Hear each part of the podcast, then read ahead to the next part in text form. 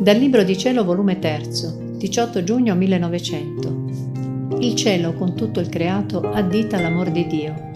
Il corpo piagato di Gesù addita l'amore del prossimo. Seguitando Gesù a non venire, ho cercato di applicarmi a considerare il mistero della flagellazione.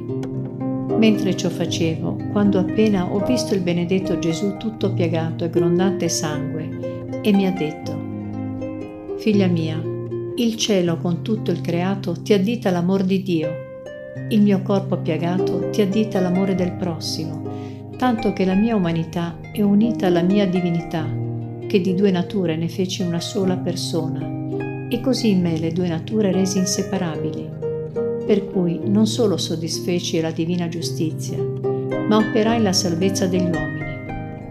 E per fare che tutti assumessero questo obbligo d'amare Dio e il prossimo, non solo ne feci uno solo, ma giunsi a farne un precetto divino, sicché le mie piaghe e il mio sangue sono tante lingue che insegnano a ognuno il modo d'amarsi e l'obbligo che tutti hanno di badare alla salvezza altrui.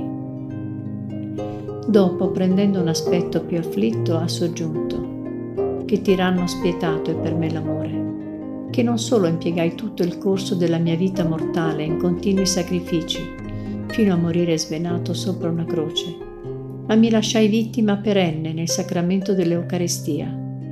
E questo non solo, ma tutte le mie membra predilette le tengo vittime viventi in continue sofferenze, impiegate per la salvezza degli uomini, come fra tanti ho letto te per tenerti sacrificata per amor mio e per gli uomini.